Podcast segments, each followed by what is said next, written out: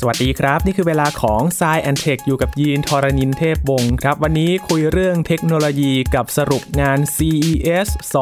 2022 นะครับ ที่เพิ่งจะจัดขึ้นในช่วงต้นเดือนมกราคมที่ผ่านมานี่เองนะครับ วันนี้จะมาสรุปไฮไลท์สำคัญที่เกิดขึ้นในงานนี้นะครับ รวมถึงภาพรวมแนวโน้มในปีนี้ด้วยว่า แต่ละบริษัทที่เขานำเทคโนโลยีมาเปิดตัวในงานนี้ เขาจะมีทิศทางอย่างไรบ้างนะครับ วันนี้คุยกับพี่หลามจิกโกไอทีในสายแอนเทคครับ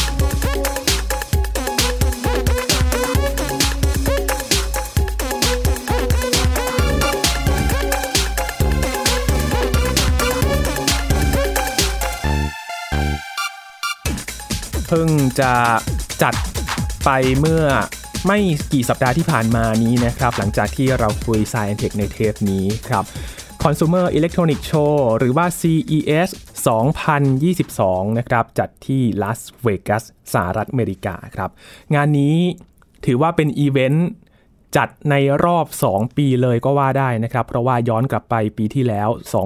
2021 งานนี้ไม่ได้จัดเป็นอีเวนท์ที่มีคนเดินไปในงานนะครับ เพราะว่าสถานการณ์โควิด -19 แต่ในปีนี้เองโควิด -19 ก็มีผลกระทบไม่น้อยครับทำให้ผู้จัดงานเนี่ยต้องลดวันจัด 1 วันด้วยกันนะครับ เพราะว่าการระบาดของโควิด -19 สายพันธุ์โอมิครอน แต่ว่าก็ยังมีการจัดแสดงงานกันอยู่ แม้ว่าจะมีเวลาน้อยก็ตามนะครับ วันนี้จะมาสรุปกันครับว่า CES 2022 จะมี เทคโนโลยีอะไรที่น่าสนใจมาเปิดตัวในงานนี้กันบ้าง อยู่กับพี่หลามที่รักบุญปรีชา หรือว่าพี่หลามจิโกไอทีแล้วนะครับ สวัสดีครับพี่หลามครับ สวัสดีครับคุณยีน สวัสดีครับคุณผู้ฟังครับ ก่อนจะถึงวันงานนี้ค่อนข้างจะตุ้มตุ้มๆต่อมๆเลยนะครับ พี่หลามว่าจะได้จัดกันอยู่ไหม เพราะว่าโควิด -19 โอมิครอนเข้ามาระบาดหนักเลยนะครับ ในสหรัฐอเมริกาแต่ว่าก็ผ่านไปได้ด้วยดีนะครับ แม้ว่าจะลดวันจัดไปหนึ่งวันก็ตามนะครับ คือจริงๆเหมือนกับว่าทาง CES เนี่ยเขากำหนดมาตั้งแต่เดือนตุลาคมแล้วครับ ครับ คือเขาดูสถานการณ์ที่สหรัฐอเมริกาเนี่ยว่า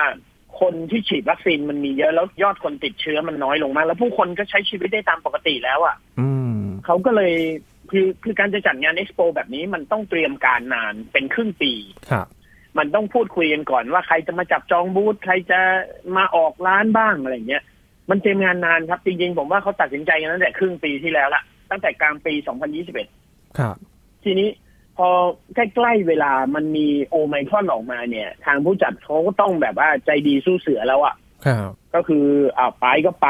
มาก็มาเป็นก็เป็นกันลุยกันอะไรเงี้ยไอคนไปงานก็เสียวเหมือนกันครับผมเองก็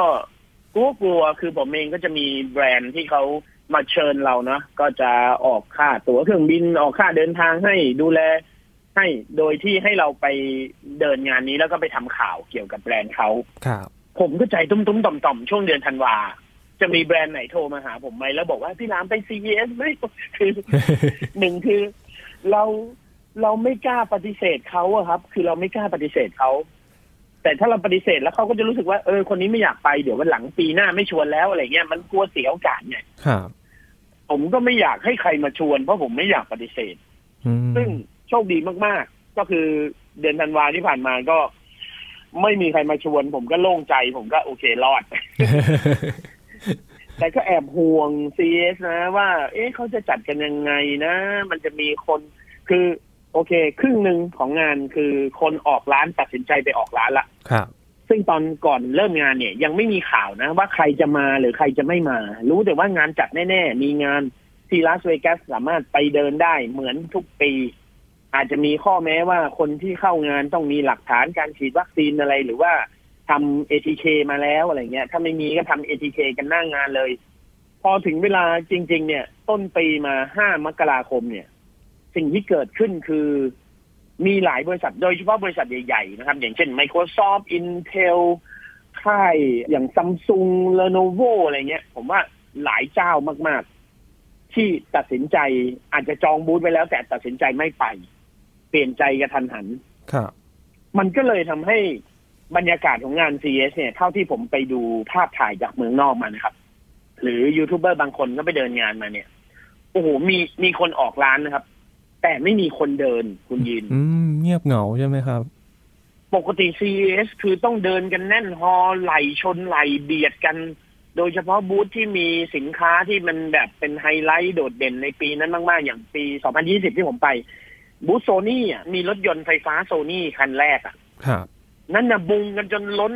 ฮอลล์มาเลยฮะ อืม แบบคนเยอะมาก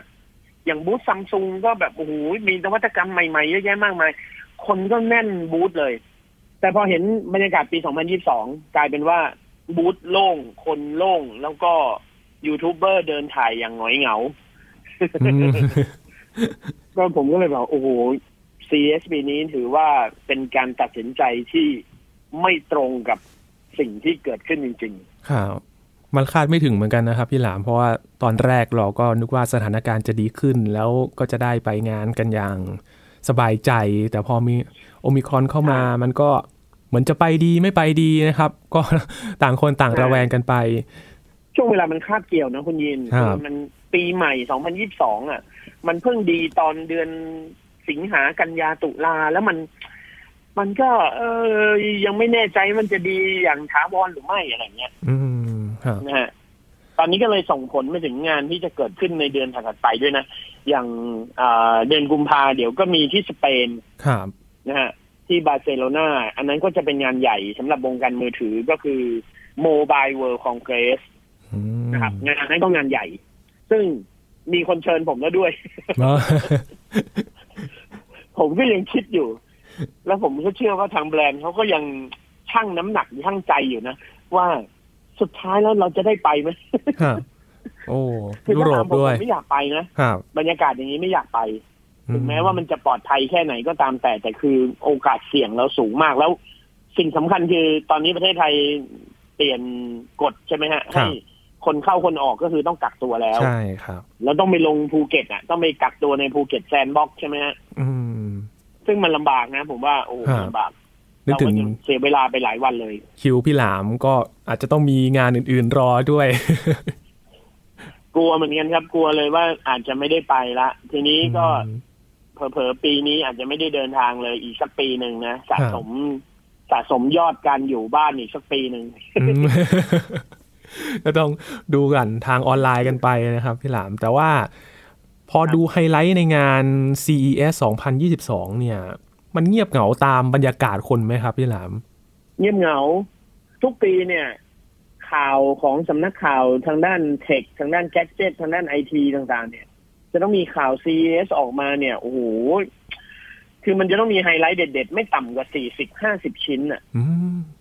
แค่ทีวีอย่างเดียวก็สนุกแล้วครับ ครับ แต่ปีนี้เงียบมาก แล้วก็ไม่ค่อยเปิดตัวอะไร ทุกคนก็จัดงานออนไลน์คือแบรนด์อื่นๆเนี่ยเขาไม่ไปงาน แต่เขาก็จัดงานในวัน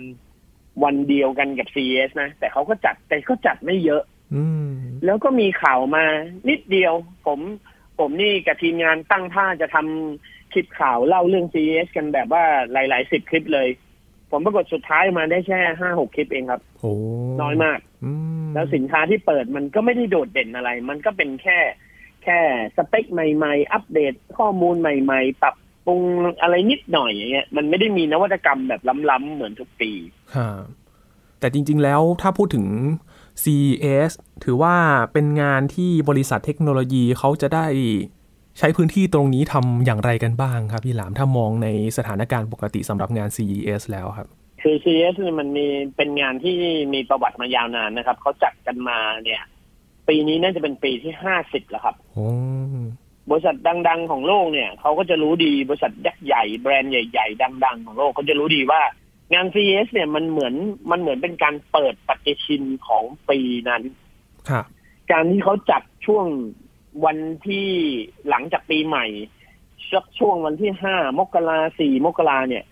มันเป็นบรรยากาศแห่งความลื่นเลงและเป็นบรรยากาศแห่งปีใหม่ เป็นบรรยากาศแห่งการเริ่มต้นใหม่ ครับ ทุกแบรนด์ก็เลย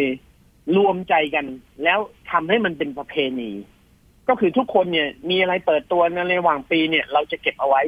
เราจะเก็บเอาไว้มาเปิดในงาน CES นี่แหละ เพราะว่ามันดูยิ่งใหญ่แล้วข่าวมันจะพุ่งไปไกลมาก มันจะขจรกระจายไปไกลนะฮะทุกคนก็เลยทำแบบนั้นมา กันจนเป็นประเพณีไปแล้วนะถือว่าเป็นขนบธรรมเนียมประเพณีของสายเทคโนโลยีไปแล้ว ครับ แม้กระทั่งบริษัทรถยนต์นะก็เอารถโปรโตไทป์ต้นแบบล้ำๆมาโชว์ในงาน สมัยก่อนเนี่ย รถยนต์ไม่ค่อยมาออกครับ CES อืม เพิ่งมาออกสักประมาณหกเจ็ดปีหลังนี้ขึ้นมา นะครับ ก็เริ่มมีรถขับอัตโนมัติ เริ่มมีรถไฟฟ้า เริ่มมีรถที่มีคอนเซ็ปต์แปลกๆเนี้ยเนี่ยเพิ่งมามีหกเจ็ดปีนี้ ครับ แต่จริง ๆ แล้วหลักๆ ของ consumer electronic show เนี่ย มันคือเรื่องของเครื่องไฟฟ้า อ่า อ่า เรื่องของเครื่องไฟฟ้าเรื่องของไอทีเรื่องของแกจิตเรื่องของอุปกรณ์ที่อยู่ในบ้าน ครับ ซะส่วนใหญ่นะฮะทุกปีเนี่ย ทีวีโทรทัศน์พัดลมตู้เย็นรุ่นใหม่ๆ แอร์รุ่นใหม่ๆอ่าจะมากันนะฮะแล้วมากันแบบโหอลังการ บูธนี่ ผมจะบอกให้ว่าหนึ่งบูธของหนึ่งแบรนด์นะฮะจะมีพื้นที่ขนาดใหญ่พอๆกับฮอลล์ของศูนย์การประชุมแห่งชาติสิริกิติ์บ้านเราเลยอะ โอ้ แค่หนึ่งแบรนด์เท่านั้นนะครับพี่หลัง ใช่ครับ มันใหญ่มากครับ อืม เขาใช้พื้นที่เยอะมากแล้วแบบโอ้จำนวนพื้นที่ที่ใช้นี่มหาศาล ครับ แล้วมีแบรนด์จากทั่วโลกมาออก เพราะฉะนั้นมันมันกลายเป็นสิ่งที่ทุกคนต้องทำในต้นปี ช่วงต้นปี ครับ แต่ว่าสิ่งที่เอามาเปิดตัวในงานในปีนี้นะครับ สมมติว่าอย่าง 2022 เนี่ย ถือว่าเป็นทิศทางที่เขาจะเกิดขึ้นในปีนี้ไหมครับ หรือว่าจะเป็นในอนาคตที่เขาคาดการณ์หรือว่าเอามาเปิดตัวก่อนครับ มีทั้งสองอย่างเลยครับคุณยีน ครับ คือเขาก็จะเอาสินค้าที่จะขายในปีนี้เนี่ย อาจจะไม่ได้ขายต้นปีนะ อาจจะออกกลางปีหรือออกปลายปีคือสินค้าที่มีแพลนแล้วว่าจะขาย ตัวนี้ก็จะเอามาโชว์ ส่วนสินค้าที่เป็นโปรโตไทป์ที่แบบว่าโชว์นวัตกรรมล้ำๆยังไม่มีขายหรอกอีกสามสี่ปีถึงจะทำขาย หรืออาจจะไม่ขายด้วยซ้ำแค่คิดได้ อืม ก็เอามาโชว์ไว้ก่อน มีทั้งสองอย่างเลย อ่า เขาก็จะโชว์เทคโนโลยีแบบให้มันเรียกร้องความสนใจ เพื่อให้ได้ข่าวได้คนฮือฮาได้การพูดถึงมากที่สุด สิ่งเหล่านี้เป็นสิ่งที่แบรนด์เหล่านั้นต้องการ ครับ เพราะฉะนั้นมีเยอะมากในแต่ละปี พอเปิดตัวเสร็จปุ๊บเดี๋ยวเราก็จะเห็นสินค้านี้ในเวลาต่อมาในอีกหกเดือน ในอีกแปดเดือน หรือบางทีก็อาจจะข้ามไปอีกปีหนึ่งไม่เป็นไรไอ้พวกที่ออกมา อันนี้ก็ถือว่าตามนัดหมาย บางตัวนี่นะ นั่งรอมาสามสี่ปีแล้วยังไม่เห็นเลย อืม ยกตัวอย่างรถไฟฟ้าของโซนี่เนี่ย ครับ วิชั่นเอสเนี่ย ผมไปตั้งแต่ปี 2020 นี่ปี 2022 สองปีมาแล้วครับ ยังไม่ออกมาเลย โอ้ แสดงว่ายังพัฒนาไม่เสร็จ ข่าว แน่ เอามาก่อน ใช่ โชว์ก่อน ขายไม่ขายไม่รู้ มีไม่มีไม่รู้ทำไม่ทำไม่รู้ แต่โชว์ก่อน เรียกว่าเรียกคะแนนสื่อก่อน ครับ คือถ้าเป็นศัพท์วัยรุ่นเนี่ยจะเรียกว่าเอามาขิงกันก่อนนะครับ พี่หลัง เอามาขิงเอามาเอาซีนก่อน เออ เรียกว่าได้ซีนกันไปก่อนเลย ครับพอมาดูการขิงของปีนี้กันบ้างครับพี่หลามครับ สิ่งที่น่าส นใจอันแรกเลยนะครับพี่หลาม ปีนี้นี่รู้สึกว่าขิงแก่มากเลยนะ อันหนึ่งที่ยินตื่นตามากเลยครับ ก็คือบริษัท BMW ครับพี่หลาม รถเปลี่ยนสีได้ โอ้โห ว้าวสุดยอดสุดยอด ผมว่ามันมันมันเป็นอะไรอ่ะ มันเป็นนวัตกรรมที่ทำให้คนเรียกเสียงฮือฮาได้ดีมาก ๆ เลยนะครับ เออ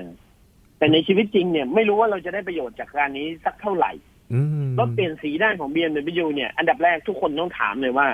มันเปลี่ยนสีได้ยังไงครับ เออ ใช่ไหมฮะคือพื้นผิวของรถเนี่ยปกติเราก็เป็นพื้นผิวเหล็กแล้วเราก็พ่นสีใช่ไหมฮะ ครับ จะเป็นไฟเบอร์กลาสหรือเป็นเหล็กเป็นวัสดุอะไรก็ตามแต่ เราก็จะทำสีมันด้วยในการพ่นสีหรือเคลือบสีลงไป อืม แต่เจ้า BMW iX ตัวนี้เนี่ย ที่เป็นรุ่นพิเศษเนี่ยฮะผิวด้านนอกตัวถังมันเนี่ย มันไม่ใช่ผิวที่ทำสี ครับ แต่มันเป็นจอครับ อืม มันเป็นจอเหมือนจอเครื่องอ่าน e-book ของเรา ซึ่ง ครับ เป็นจอชนิดที่เขาเรียกว่า e-ink อ่า เป็นจอ e-ink ผมก็ไม่เข้าใจว่าทำไม BMW ถึงเลือกใช้จอชนิดนี้นะฮะ ครับ เพราะว่าหนึ่งคือ e-ink มันมีแค่สองสี อืม มันมีแค่สีขาวกับสีด ครับ ำ มันก็สามารถไล่เฉดจากสีขาวค่อยๆเทาลงแล้วก็ค่อยๆดำสนิทขึ้น มันน่าจะไล่ได้ประมาณ 256 เฉดก็คือจากขาวไปด ครับ ำ ได้แค่นี้เลยครับ อืม แว็บแรกนะ คนอื่นอาจจะรู้สึกฮือฮาอุ้ยรถยนต์เปลี่ยนสีได้ แต่คนสายเทคอย่างผม หรืออย่างคนอื่น ๆ ที่ติดตามเทคโนโลยีดี เราจะรู้ว่า จอ e ink มันเป็นจอที่ไม่เห็นจะล้ำเลยอะ่ะ มันเป็นจอแบบโบราณจะตาย ที่สำคัญมันเป็นจอราคาถูกด้วย ครับ ผมว่า BMW คงไม่อยากจะลงทุนเยอะ ก็เลยคิดว่าเอาจอ e ink นี่แหละ ราคาถูกสุด เ เออ หรือไม่เขาก็วางรถแมพเอาไว้คุณยินเขาอาจจะวางรถแมพเอาไว้ว่าเอ้ยเราต้องเหมือนโทรทัศน์ไงโทรทัศน์ ค่อยๆ มันต้อง มา เริ่มจากขาวดำก่อนโทรทัศน์มันต้องยุคแรกๆมันต้องขาวดำก่อน ครับ เพราะฉะนั้นถ้าผิวรถมันจะเป็นจอมันต้องเป็นขาวดำก่อน เออ ถ้าเราไปเอาจอล้ำๆอย่าง OLED LCD อะไรมาใส่อุ้ยมันเปลี่ยนสีได้ทุกสีเลยนะคราวนี้ ฮะ ไม่ใช่แค่สีดำละ โอ้ เราอยากให้รถเราเป็นสีอะไรก็ได้เหมือนเลยได้สิบหกล้านสีอะ ครับ นะฮะแต่มันจะไม่ว้าวไงถ้าปีถัดไปมันจะไม่มีอะไรให้ว้าว อืมต้องค่อยๆ ปล่อยมา เออมาท่านี้เรารู้เลย โอ้โห เดี๋ยวปีหน้านะ BMW ก็มาอาจจะมีจอที่ดีกว่า e i n k ขึ้นมาสเต็ปหนึ่ง อาจจะเป็น ครับ จอ IPS LCD ปีถัดมาเป็นจอ LED สีสดคมเข้มมากยิ่งขึ้น ปีถัดมาเป็น OLED อะไรเงี้ย ครับ โอ้ยวางรถแมพเห็นเห็นรถแมพได้เป็นสี่ห้าปีเลย เออ นะครับ ครับคือถึงตอนนั้น ไอ เนี่ย ตัวรถ ครั เป บ ลี่ยนสีได้เนี่ย คุณยินผมถามคุณยินดีกว่า คุณยินหรือคุณผู้ฟังก็ได้ที่ฟังอยู่ ครับ คุณผู้ชมคิดว่าประโยชน์ที่เราได้จากการที่รถเปลี่ยนสีได้เนี่ย มันได้อะไรเหรอครับ เอาจริง ๆ ก็นึกไม่ออกนะครับพี่หละ ถ้ามองถึงฟังก์ชันการใช้งานที่แบบว่า ถ้าในยุคนี้ก็จะเป็นรถไฟฟ้าที่เราประหยัดพลังงานกันใช่ไหมครับ แต่ถ้าเปลี่ยนสีเนี่ย นอกจากว่าแค่เปลี่ยนสีก็ไม่รู้แล้วครับพี่ หลาว่าจะเอาไปทำอะไรแล้วนอกจากว่าแบบมีรถเป็นธีมที่เราเราไปด้วยกันเปลี่ยนสีเป็นธีมเดียวกันอะไรอย่างนี้ มันก็ดูไม่ค่อยเป็นประโยชน์นะ ครับ ผมว่าคิดดีไม่ได้เลยนะคิดได้แต่เรื่องร้ายๆ เช่น สมมติเราขับรถไปชนใครสักพักหนึ่งพอเราวิ่งออกมาจากตรงนั้นพวกเราเปลี่ยนสีรถเราเออเรากลัวเกิดหลัก ฐานมันมันเป็นการปลอมตัว โอ้ ซึ่งซึ่งมันไม่ใช่เรื่องดีนะ มันคิดดีไม่ได้เลย ครั อะ่ะ บ มันมันมีเหตุผลที่แบบว่า อยู่ดีๆ เราจะเปลี่ยนสีรถเราไปทำไมอะ อืม แล้วแค่ซื้อมาใช้งานเนี่ย เอาสมมติเป็นประเทศไทยเนี่ย ผมว่าแค่เราซื้อรถคันนี้มาเราก็เกิดปัญหาแล้วนะ คุณยีนจะจดทะเบียนกับกรมการขนส่งว่ารถคันนี้ สีอะไร คบ เปลี่ยนสีเนี่ยต้องไปแจ้งกรมขนส่งทุกรอบไหมครับ ถ้าสมมุติว่าเราเปลี่ยนสีก็ได้ล้านเฉดสีแล้วสามร้อยหกสิบห้าวันเนี่ยเปลี่ยนทุกสีเราต้องแจ้งกรมขนส่งทุกวันไหมครับพี่ครับ มันเคยมีเคสตัดดี้คุณยีนคือรถที่มันมีสีทูโทนเนี่ยมันมีคนที่ทำรถสีทูโทนออกมาขายใช่ไหม ครับ เวลาเราไปจดทะเบียนรถเนี่ยกรมขนส่งเขาก็จะบอกว่า สมมติสมมติรถคันนี้เป็นสีเหลืองแล้วก็มีหลังคาดำฝากระโปรงดำคาดดำ ครับ เขาก็จะบอกว่ารถคันนี้สีเหลืองดำ อื อ่าม ในสมุดเล่มทะเบียนมันจะเขียนเลยว่าเหลืองดำสอ ครังบ สี ผมกำลังคิดว่ารถคันนี้ต้องเขียนว่ารถคันนี้สีขาวหรือสีดำคือมันต้องระบุลงไปเลย ว่ารถคันนี้มีสองสี เออ ใช่ไหมฮะ ครับ แล้วถ้าเราวิ่งวิ่งไปปุ๊บเราเปลี่ยนเราเปลี่ยนไม่เราไม่ได้เปลี่ยนเป็นขาวโจ้เราไม่ได้เปลี่ยนเป็นดำสนิทเราเปลี่ยนเป็นสีเทาๆอ้าวตายละมันมีสามสีขึ้นมาละ อ้าว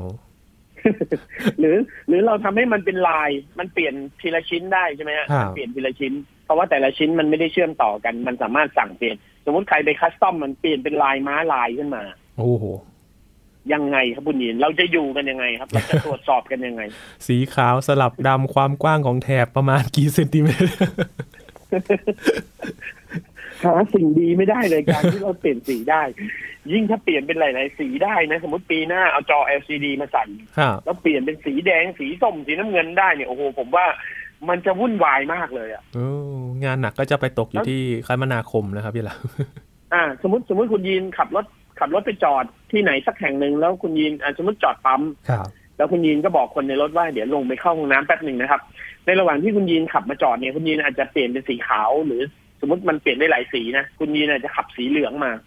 แล้วคุณยีนไปเข้าห้องน้ำแล้วระหว่างคือที่คุณยีนเข้าห้องน้ำอยู่ กลับมาคนในรถเปลี่ยนรถเป็นสีแดง คุณยีนจะหารถตัวเองเจอไหมฮะ จะแกล้งกันอย่างนี้เลยใช่ไหม คือแบบเอ้ยเราสนุกจังเลยเราเราเบื่อสีเหลืองแล้วเราเปลี่ยนเป็นสีแดงกันดีกว่าพวกเรากดปุ๊บปุ๊บไอคนเดินกลับมาหารถตัวเองไม่เจอละเฮ้ยรถเราอยู่ไหนวะ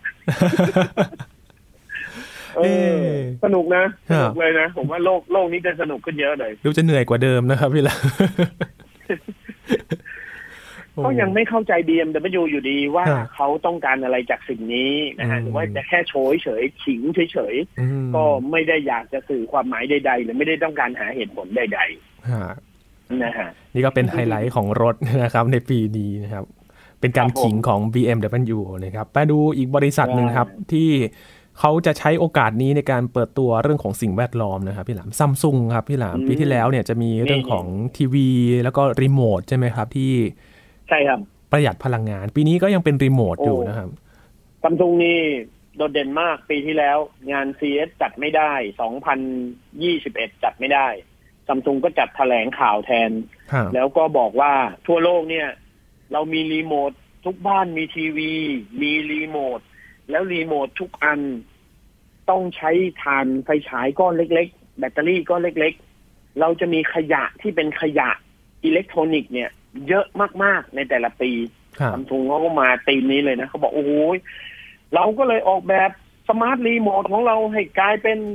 ชาร์จด้วยพลังแสงอาทิตย์แทน เราไม่ต้องเปลี่ยนแบตเตอรี่อีกต่อไป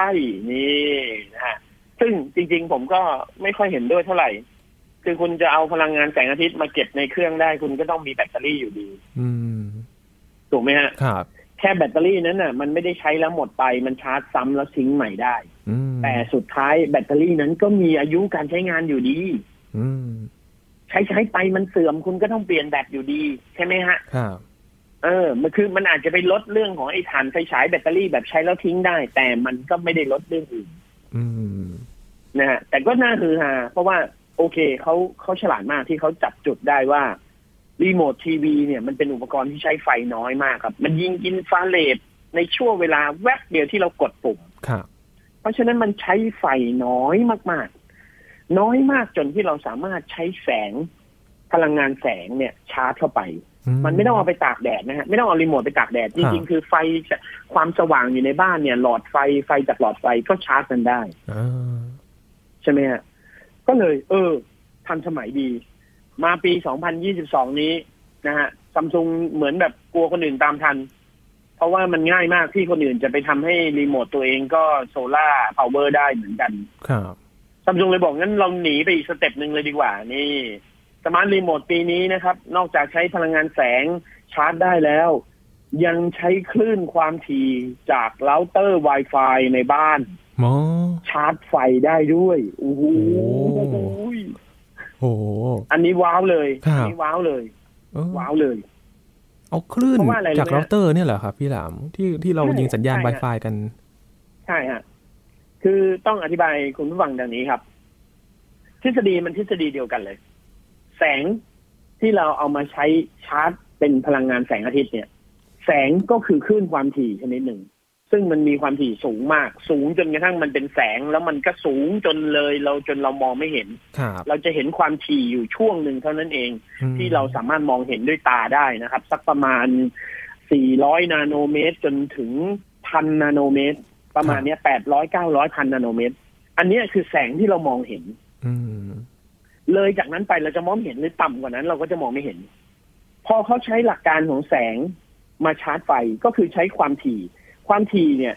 มันมีมันมีจังหวะขึ้นและลง มันเป็นคลื่นเหมือนไซน์เวฟนะ ครั ฮะ บ ไซน์เวฟก็คือมีมีมีขึ้นมีลง ตัดเส้นตรงกลางใช่ไหมฮะมีขึ้นมีลงมีขึ้นมีลง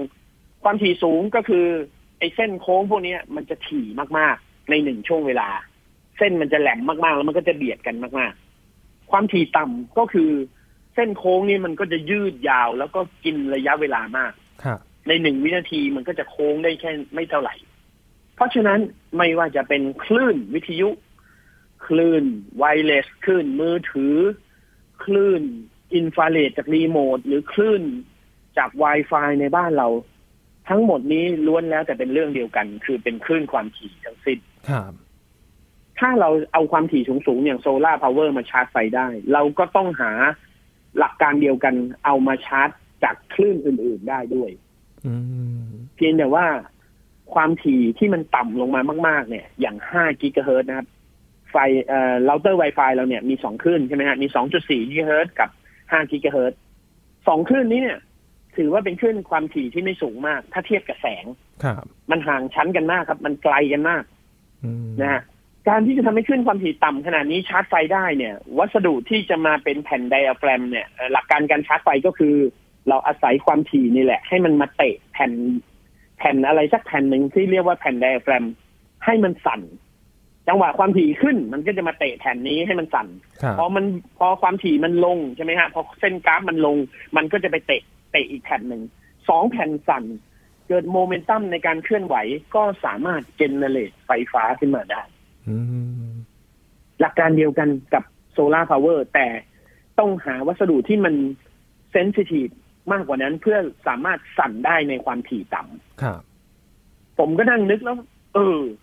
ไอเดียเขาดีมากเลยนะซัมซุงผมชอบมากนะ ผมชอบมาก ครับ มันสามารถไปต่อยอดได้อีกเยอะนะว่าแบบว่าอีกหน่อยเนี่ย เราอาจจะใช้มือถือเนี่ยวางอยู่ในบ้านเนี่ย นอกจากต่อ Wi-Fi แล้วเนี่ยไอ้คลื่น Wi-Fi ยังช่วยชาร์จไฟให้มือถือได้อีกด้วย ถ้าอีกหน่อยเราพัฒนาสิ่งนี้ไปได้อะ อืม แค่อยู่ในคลื่นความถี่เป็นนานๆมือถือก็จะชาร์จไฟค่อยๆเก็บไฟเข้าไปในตัวเองได้ทีละนิดทีละหน่อยสะสมไป โอ้ ก็ยังดี ครับ แต่มันได้ไฟน้อยมากนะ คือต้องบอกว่าขนาดโซลาร์เซลล์เนี่ย ความถี่มันสูงขนาดนั้นนะครับ เราทำแผงขนาดใหญ่เท่าหลังคาบ้านเราเนี่ย เรายังไม่พอที่จะใช้กับแอร์สองสาเครื่องเลย อืม แล้วพอความถี่ต่ำลงมาระดับ 5 กิกะเฮิรตซ์กับ 2.4 กิกะเฮิรตซ์เนี่ย ไฟที่ได้น้อยมาก ๆ ผมเชื่อได้ว่า สิ่งที่ซัมซุงทำขึ้นมาเนี่ย กระแสความถี่จากเราเตอร์ Wi-Fi ในบ้าน น่าจะชาร์จไฟให้รีโมทนั้นน่ะ สามารถรองรับการกดได้ไม่ถึง 100 ครั้งอ่ะต่อปีอะ อืม ผมว่ามันให้ไฟได้ไม่เกินนั้น แต่ว่ามันเป็นคอนเซ็ปต์แล้วมันเป็นแนวคิดที่ดี ครับ มันถูกเปิดตัวมาเรียบร้อยแล้วซัมซุงก็เป็นเจ้าของเทคโนโลยีนี้ไปเรียบร้อย อ่า อาจจะจดสิทธิบงสิทธิบัตรเรียบร้อยแล้วก็ได้ใช่ไหมฮะ ครับอื ซึ่งผมว่าอันนี้ก็ดีมันเป็นเรื่องดี ถึงแม้มันจะยังไม่ได้ผลดีมากก็ตาม ครับ อ่ามันเป็นเรื่องดีเราก็โอเค โอเคกับเขา อืมครับ นะฮะ แล้วเห็นทางซัมซุงเขาก็ประกาศออกมาว่าจะทำการปล่อยคาร์บอนพยายามจะลดการปล่อยคาร์บอน ให้มันเป็นศูนย์ให้ได้นะครับ ในอนาคตก็เหมือนเป็นอีกบริษัทหนึ่งที่เขาพยายามจะลดการปล่อยคาร์บอนไดออกไซด์แล้วก็หาทางที่จะอนุรักษ์สิ่งแวดล้อมตามที่มีการเรียกร้องให้บริษัทเทคโนโลยีหันมาใส่ใจในเรื่องนี้กันมากขึ้นนะครับ ใช่ครับ บริษัทไอทีเนี่ยโดนเพ่งเลงเพราะว่าบริษัทไอทีเนี่ยมีเครื่องคอมพิวเตอร์มีเซิร์ฟเวอร์ ผู้ให้บริการอย่างอเมซอนคนทำเซิร์ฟเวอร์ทั่วโลกอย่าง Google Facebook พวกนี้จะโดนเพ่งเลงมากครับว่าเครื่องคอมพิวเตอร์ที่เป็นเซิร์ฟเวอร์ของคุณเนี่ยมันมันแผ่ความร้อนออกมา อืม แล้วมันก็สร้างมลพิษ ครับ ออกมาด้วย เพราะฉะนั้นบริษัทเหล่านี้จะโดนเพ่งเล็งครับว่าเฮ้ยคาร์บอนเครดิตคุณเนี่ยติดลบนะ คุณจะต้องทำให้มันดีขึ้นกว่านี้ คุณต้องหาทางที่ทำให้มันได้อย่างนี้อะไรเงี้ย ครับ มันก็เป็นมิชชั่นของหลาย ๆ บริษัทนะที่ที่ในระยะห้าปีสิบปีนี้จะต้องทำเรื่องเหล่านี้แล้วให้มันได้ผลดีขึ้นมา ม เพื่อที่ว่าเขาจะได้ออปชันอื่นๆ ประเทศต่างๆ เนี่ยอย่างสหรัฐอเมริกาเนี่ยเขาก็จะใช้แนวทางภาษีใช่ไหมฮะ ครับ อ่าบริษัทไหนทำคาร์บอนหรือลดอุณหภูมิ ลดการใช้ไฟได้เยอะ เราก็จะลดภาษีให้คุณ เราจะไปลดตรงนั้นตรงนี้ค่าธรรมเนียมตรงนั้นตรงนี้ให้ มันก็เป็นประโยชน์ที่จะได้กลับขึ้นมา บางประเทศเนี่ยบอกว่าโอ้คุณจะส่งสินค้าเข้ามาได้มากขึ้น โควต้าเราจะให้คุณมากขึ้น เพราะว่าคุณทำคาร์บอนลดลง แต่ละประเทศก็นโยบายไม่เหมือนกัน อืม แต่มันเป็นประโยชน์ทั้งนั้นครับ การที่ทำเรื่องพวกนี้ แล้วมันจะได้สิทธิพิเศษ สิทธิประโยชน์หรือว่าส่วนลดต่างๆ อันเนี้ยทุกบริษัทอยากได้อยู่แล้ว อืม นะครับ ครับอีกเรื่องหนึ่งที่ดูจะให้ความสำคัญกันมากขึ้นนะครับ เรื่องของ IoT ครับ ครับ มีบริษัท ครับ Bosch ผม ที่เขาสร้างระบบ IoT ขึ้นมา แล้วก็บวก AI ไปด้วยนะครับคำนี้เราจะได้ยินบ่อยก็คือเอามาบวกกันก็เป็น AIoT ใช่ไหมครับพี่หลาม เอามารวมกันเป็นหนึ่งคำแล้วจะเห็นว่าเริ่มทำเป็นระบบกันมากขึ้นครับ เหมือนเขาขายยกเซตนะครับพี่หลามไม่ได้ขายเป็นสิ่งหนึ่ง อืม สิ่งเดียว ก็คือถ้าคุณจะทำบ้านสมาร์ทโฮมเนี่ย ก็ต้องซื้อเป็นเซตเลยนะ เพื่อที่จะเป็นระบบของเขา อ่าอันนี้ก็ยังถือว่าเป็นยุคฝุ่นตลบของระบบ IoT อยู่เนาะ ครับ IoT เนี่ยน่าเห็นใจนะครับ คือเป็นเวลาเกือบสิบปีแล้วนะ แจ้งเกิดไม่ได้เลยอะ่ะ อืม เพราะว่ายังหามาตรฐานกลางแล้วหาหาสิ่งที่มันจะเป็นศูนย์กลางที่ทุกคนจะยอมรับไม่ได้ ครับ การทำของบอชก็เสี่ยงครับ คือถ้าบอชทำตัวเองเป็นศูนย์กลาง มันอยู่ที่ว่าคนจะยอมรับคุณหรือเปล่า ครับ นะฮะ ถึงแม้ว่าคุณจะมีโซลูชันบอกว่า โอ้ยคุณสามารถทำบ้านทั้งบ้านให้เป็นเป็นบอชได้หมดเลย คนก็จะตั้งคำถามอีกว่า แต่เราไม่ได้ชอบสินค้าบอชทุกชิ้น ทุก อืม ทุกไอเทมนะ ครับ เราก็อยากจะใช้อย่างอื่นบ้าง แล้วมันใช้กับบอชได้ไหม ถ้าใช้ไม่ได้ ตรงนี้แหละครับ จะกลายเป็นโทษ อืม คนทำโซลูชันแบบเต็มๆ แบบ all in one all เป็นเซตใหญ่ ๆ ทั้งเซต ผ ผมว่าไม่ยาก มันอยู่ที่ว่ากล้าลงทุนหรือเปล่า กล้าทำออกมาขายหรือเปล่า อืม แต่ทำแล้วให้คนยอมรับอันเนี้ยยากครับ ครับ สิ่งสำคัญคือมาตรฐานกลาง มาตรฐานกลางสำคัญที่สุด มันจะต้องมีใครสักคนหนึ่งที่ใจกว้างมาก ๆ แล้วบอกว่า นี่เนี่ยเราคือมาตรฐานกลาง คุณซื้อเราไปใส่ในบ้าน แล้วคุณก็ไปซื้อยี่ห้ออื่นมา ก็ใช้กับเราได้ ใช้กับทุกอย่างได้ compatible กันทั้งหมด คนคนนั้นจะเป็นผู้ชนะในวงการ IoT อืม ซึ่งทุกวันนี้ Google ก็พยายามทำอยู่ Google Home ครับ ใช่ไหมฮะ Apple ก็พยายามทำอยู่ Apple Home Kit อืม เพราะอะไรสุดท้ายเนี่ย อุปกรณ์ที่มันจะสั่งการ IoT ทั้งนอกและในสถานที่ มันคือโทรศัพท์มือถือ อืม ใช่ไหมฮะ ครับ แต่สองบริษัทเนี้ยไม่ได้ผลิตฮาร์ดแวร์ ไม่ได้ผลิตเซนเซอร์ การที่เขาออกมาตรฐานออกมา แล้วบอกว่าให้ทุกคนมาใช้ได้แบรนด์หนึ่งๆก็บอกว่าเราก็ไม่อยากไปใช้กับคุณไหม เพราะว่าคุณขายได้อยู่ฝั่งเดียว ถึงแม้เราทำคอม p a t i b l e ไปเราโอเคเราขายของเราได้ด้วย แต่เราก็ต้องไปอยู่ภายใต้คุณ แล้วเดี๋ยวคุณจะมาออกกฎเกณฑ์บังคับ เราคุณจะมาเก็บเงินเราภายหลังหรือเปล่าทุกคนมันยังไม่เชื่อใจกันเนี่ย ครับ ไม่ภาพออกไหมฮะ อืม ไม่มีใครอยากให้ใครเป็นที่หนึ่งหรือเป็นผู้ครองทั้งหมด ทุกคนก็ดึงดึงๆกันอยู่ไอ้ยเราต้องไม่สกัดดาวรุ่งไม่ให้เขาขึ้นมายิ่งใหญ่ได้เราก็ทวงเขาไว้เราไม่ไปร่วมกับเขา ครับ อ่า วิธีการก็คือไม่ไปร่วม ถ้าไม่ไปร่วมแล้วเขาก็ยิ่งใหญ่ไม่ได้ เราก็ดึงกันไว้อย่างนี้ มันก็อยู่กันอย่างนี้มาสิบปีแล้วครับ อืมก็ มันก็ไม่ไปไหนฮะ ต่างคนต่างไปไม่ได้ไปด้วยกันใช่ไหมครับ ใช่โอ้ผมนี่อ่านข่าวเกอร์มาหลายปีแล้วอ่ะ ม อุ้ยปีผมจำได้เลย สักประมาณปีสองพันสิบหกอะไรเงี้ย ครับ IoT ปีหน้า IoT จะเต็มโลกจะมีอุปกรณ์ประมาณพันล้านชิ้นแล้วเราจะเจริญขึ้นมากๆถึงป่านนี้ยังมีไม่ถึงเลย อืม นะฮะ ฮะ เราอ่านข่าวเกอร์กันมาหลายปีแล้วครับ ฮะ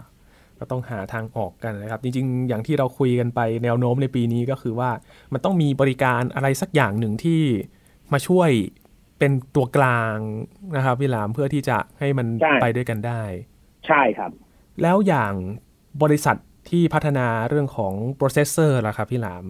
เขาเปิดตัวในงานนี้มีทิศทางเป็นยังไงบ้างครับ ก็ Intel กับ AMD นะฮะ Intel กับ AMD ก็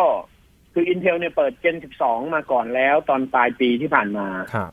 แต่ว่าเขาจะมีอยู่แค่หกรุ่น เป็นรุ่นท็อปๆด้วยนะฮะ เป็นรุ่นราคาสูง พอเข้าสู่ CES Intel ก็เลยมาเปิด Gen 12 ต่ออีกนะฮะ ซึ่งคราวนี้มาครบทุกรุ่นเลยสำหรับที่จะทำขายตั้งแต่ปีนี้เป็นต้นไป ครับ นะเปิดทีเดียว 50 รุ่น อืมโอ้ มี CPU ให้เลือก 50 รุ่น ทั้งเดสก์ท็อป 28 รุ่น โน้ตบุ๊ก 22 รุ่น ครับ เรียกว่าดูเดือดมาก คือ Intel เนี่ยหมายมั่นปั้นมือเลยว่า Gen 12 เนี่ยจะต้องกลับมาทวงตำแหน่งแชมป์คืน หลังจากที่เพียงคล้ำเสียความนิยมให้กับ AMD ไปเยอะมาก ครับ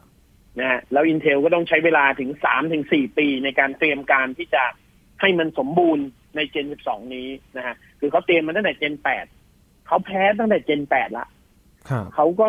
สะสมวิธีการที่จะกลับมาชนะ ซึ่งวิธีการคิดของ Intel กับวิธีการคิดของ AMD เนี่ยจะเป็นคนละสูตรกันเลย AMD ก็คือใช้พละกำลังเข้าสู้ คุณมี 8 คอ ฉันมี 12 คอ คุณมี 12 คอ ฉันมี 16 คอ คุณคล็อกสปีดเท่านี้ ฉันสูงกว่าเธอ ฉันเร็วกว่าเธอ ฉันแรงกว่าเธอ อืม อ่าใช่ไหมฮะ ครับ คือเอากำลังเข้าสู้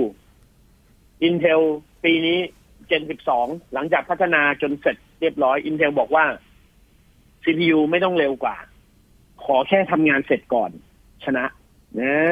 ทุกคนก็ยังงง เฮ้ย มันไม่เร็วกว่า แล้วมันจะทำงานเสร็จก่อนได้ยังไงอ่าใช่ไหมฮะ ครับ Intel บอกว่า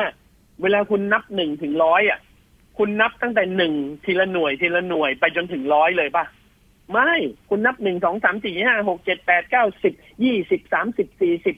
สี่สิบคุณก็พอมาถึงยี่สิบคุณก็สี่สิบหกสิบแปดสิบวิธีการมันต้องเปลี่ยนสิเวลาทำงานปริมาณมาก ๆ มันไม่ใช่ทำงานทีละหน่วยเหมือนเดิม อืม หลักการของ Intel เป็นแบบนี้ ถ้าผมอธิบายอ่ะ Advanced Vector Extension เนี่ย ถ้าผมอธิบายแบบศัพท์ทางเทคนิคเลย ทุกคนจะงงหมดเลย แต่ถ้าผมบอกว่า Intel นับหนึ่งถึงร้อยแบบนี้ครับหนึ่งสองสามสี่ห้าหกเจ็ดแปดเก้าสิบยี่สิบสี่สิบหกสิบแปดสิบร้อยมันเร็วขึ้นไหมครับ อืม กับคนที่นับสิบเอ็ดสิบสองจนไปจนถึงแปดสิบแปดแปดสิบเก้าเก้าสิบเก้าสิบ มันเสร็จก่อนกันเยอะโดยที่ใช้เวลาน้อยกว่า ใช้พลังงานน้อยกว่า ใช้ความเร็วน้อยกว่า ไม่ผิดพลาดด้วยทำงานสบายๆแต่เสร็จก่อน นี่คือหลักการของ Intel ครับ ซึ่งผมรู้สึกว่าเฮ้ยอันเนี้ยเป็นวิธีการต่อสู้ที่สุดยอดมากๆ คือเราไม่ส่งนักมวยที่ตัวใหญ่กว่าขึ้นไปอ่ะ เราส่งนักมวยตัวเล็กแต่ชกเร็ว แล้วชกเข้าเป้าคำนวณมาแล้วว่าคนนี้จุดอ่อนอยู่ตรงไหน ย้ำตรงจุดอ่อนนั้นอย่างเดียวแล้วเดี๋ยวนักมวยตัวโตๆก็ล้มได้ อืม ก็เปิดมาห้าสิบรุ่น ซึ่งเดี๋ยวถ้าทยอยขายนะฮะ ปีนี้หลาย ๆ คนก็จะได้มีสเปคของคอมพิวเตอร์ทั้งเดสก์ท็อปและโน้ตบุ๊กเนี่ยให้เลือกเยอะยิ่งขึ้น ครับ ในขณะเดียวกันก็ถึงรอบของ AMD AMD ก็ได้เวลาที่จะต้องเปิดตัวโน้ตบุ๊กทั้งซีรีส์เก่าและซีรีส์ใหม่นะครับ อย่างตัวสถาปัตยกรรมเซน3 plus ของเขาเนี่ยเขายังไม่ได้เปิดบนบนโน้ตบุ๊กเนาะอ่าโน้ตบุ๊กก็คือไลเซน6,000 ซีรีส์บนโน้ตบุ๊กเขาก็เปิดไลเซน6,000 ซีรีส์บนโน้ตบุ๊กขึ้นมา ก็มีหลายรุ่นเหมือนกันนะมีสิบกว่ารุ่นเหมือนกัน ก็เปิดออกมา อันนี้ก็เอาเทคโนโลยีใหม่ๆ ใส่เข้ามาอย่างเช่นสิ่งที่ AMD เอ่อคือ AMD เขาทำการ์ดจอด้วยใช่ไหมฮะ ครับ AMD เขาก็ทำ RDNA 2 อันนี้เป็นเทคโนโลยีกราฟิก ซึ่งมันเทียบได้กับ Ray Tracing ของ NVIDIA อืม RDNA 2 กับ Ray Tracing เนี่ยมันเหมือนกันตรงที่ว่า มันเป็นเทคนิคในการทำกราฟิกที่ใช้แสงจากในแหล่งกำเนิดแสงจริง เช่นในเกมเรามีพระอาทิตย์หนึ่งดวง แสงและเงาที่ส่องมาเนี่ย มันจะเป็นแสงจริง มันจะไม่ใช่เกิดจากการที่ไปสร้างเฉดบนพื้นผิวเพื่อหลอก มันยากต่อการคำนวณ แต่มันทำให้ภาพนั้นสมจริงกว่า ซึ่งทุกวันเนี้ย AMD ก็สามารถพัฒนาไอตัว RDNA 2 มาได้ละ ครับ แล้วก็ใส่มาใน CPU โน้ตบุ๊ก เพราะฉะนั้นโน้ตบุ๊กของ AMD ปีนี้ที่เป็น Ryzen 6000 ซีรีส์ก็จะเล่นเกมแล้วได้ภาพที่มีแสงสมจริงมากยิ่งขึ้นด้วย RDNA 2 อืม หลังจากนั้น AMD ก็เปิดตัวซีรีส์ 7000 ที่เป็นเดสก์ท็อปซึ่งจะออกมาในกลางปีหน้า ครับ 7,000 นี้ก็โอ้โห คือกระโดดข้าม Intel ไปเลย Intel บอกเราซัพพอร์ตเอ่อ DDR5 AMD บอกเราก็มี DDR5 เราซัพพอร์ต PCI Express Gen 4 AMD บอกเราไป Gen 5 เลย เราข้ามไปเลย เนี่ยแนวทางต่างกันเห็นไหมฮะ คือคุณมีอะไรเท่าไหร่ ผมมีมากกว่า คุณทำได้เท่านี้ผมไปได้สูงกว่า นี่คือหลักการของ AMD ก็คืออัดเข้าไปเลย แล้วขายให้มันราคาถูกกว่า ครับ เอ่อคนส่วนใหญ่ถึงชอบ AMD เพราะว่าหนึ่งคือราคาถูก แล้วก็ได้สเปคที่เหนือกว่าคู่แข่ง อืม อ่า แต่สุดท้ายทำงานใครเสร็จเร็วกว่ากัน อันนี้ต้องไปพิสูจน์นะ อ่า เพราะว่ามันมีดีคนละแบบไง อ่า อีกคนนึงบอก เออผมผมแรงไม่เยอะครับ แต่ผมฉลาด ผมรู้วิธีที่จะยกของทั้งกองนี้ไปฝั่งนู้นให้มันเสร็จโดยที่ไม่ต้องใช้แรง อื ผมไม่ได้เดินแบกไปทีละอันครับผมเอารถเข็นใส่แล้วผมเข็นไปเลย ครับ อ่าใช่ไหมมันมันก็ต้องมาพิสูจน์อีกทีนึงว่าไอ้คนฉลาดกับไอ้คนที่มีแรงเยอะเนี่ยใครทำงานได้ดีกว่ากัน เออ อ่า เราต้องเลือกใช่ไหมครับ สนุก เราจะเลือกแบบไหน สนุกสนุกสนุกครับ โอ้ ซึ่งมันซึ่งมันก็ขึ้นอยู่กับงานด้วยครับ ครับ งานบางงานเนี่ย ความฉลาดมันก็ไม่เกี่ยวไหม อืม ใช่ไหมฮะ ครับ แต่บางงานก็สามารถใช้ความฉลาดมาแก้ปัญหาได้ อื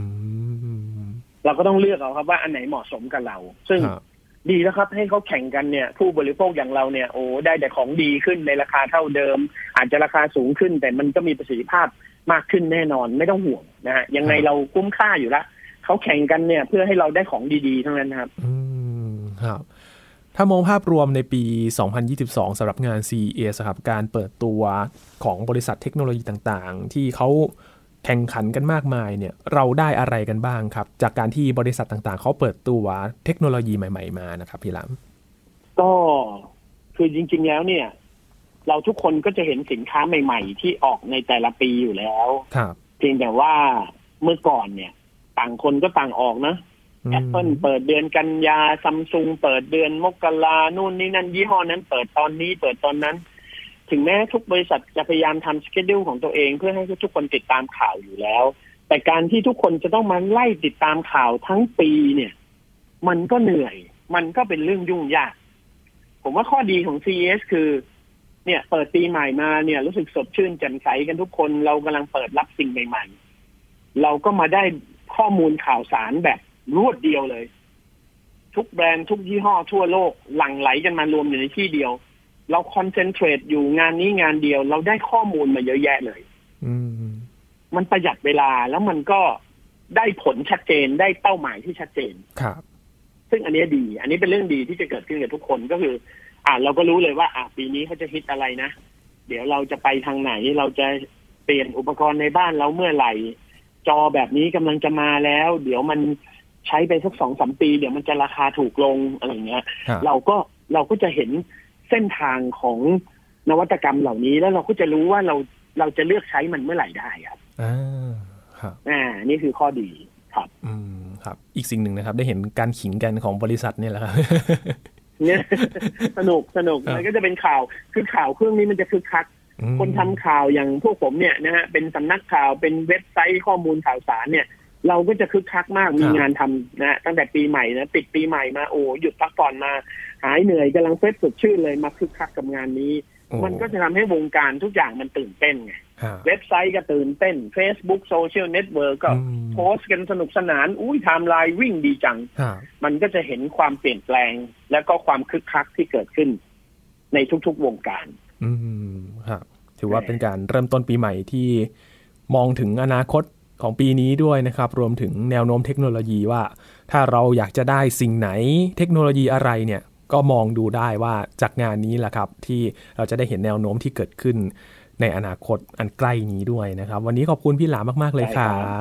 ครับ บ ครับผมขอบคุณครับ สวัสดีครั ค บ รับ นี่คือ s ายแอนเทคครับ คุณผู้ฟังติดตามรายการกันได้ที่ www.thaipbspodcast.com นะครับ รวมถึงพอดแคสต์ช่องทางต่างๆ ที่คุณกำลังรับฟังเราอยู่ครับ อัปเดตเรื่องวิทยาศาสตร์เทคโนโลยี และนวัตกรรมกับเราได้ที่นี่ ทุกที่ทุกเวลากับไทย PBS Podcast นะครับ ช่วงนี้ยีนทอรานินเทพวงศ์พร้อมกับพี่หลามที่รักบุญปรีชาลาไปก่อนครับ สวัสดีครับ